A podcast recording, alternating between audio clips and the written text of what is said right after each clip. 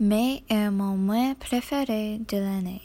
Mai est mon mois préféré de l'année parce qu'il y a plusieurs célébrations différentes qu'il y a sont. Le 2 mai, c'est mon anniversaire. Le 3 mai, c'est l'anniversaire de mon père. Le 4 mai, c'est le jour de Star Wars. Le 6 mai, c'est l'anniversaire de mon ami. Le 26, c'est l'anniversaire de deux de mes amis. J'aime aussi le mois de mai parce que c'est le mois de printemps, quand la nature renaît, quand les fleurs enclosent et quand les papillons reviennent. J'aime aussi ce mois parce qu'il y a est proche de la fin de l'année scolaire.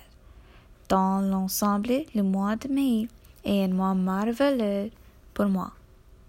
Merci pour l'écoute.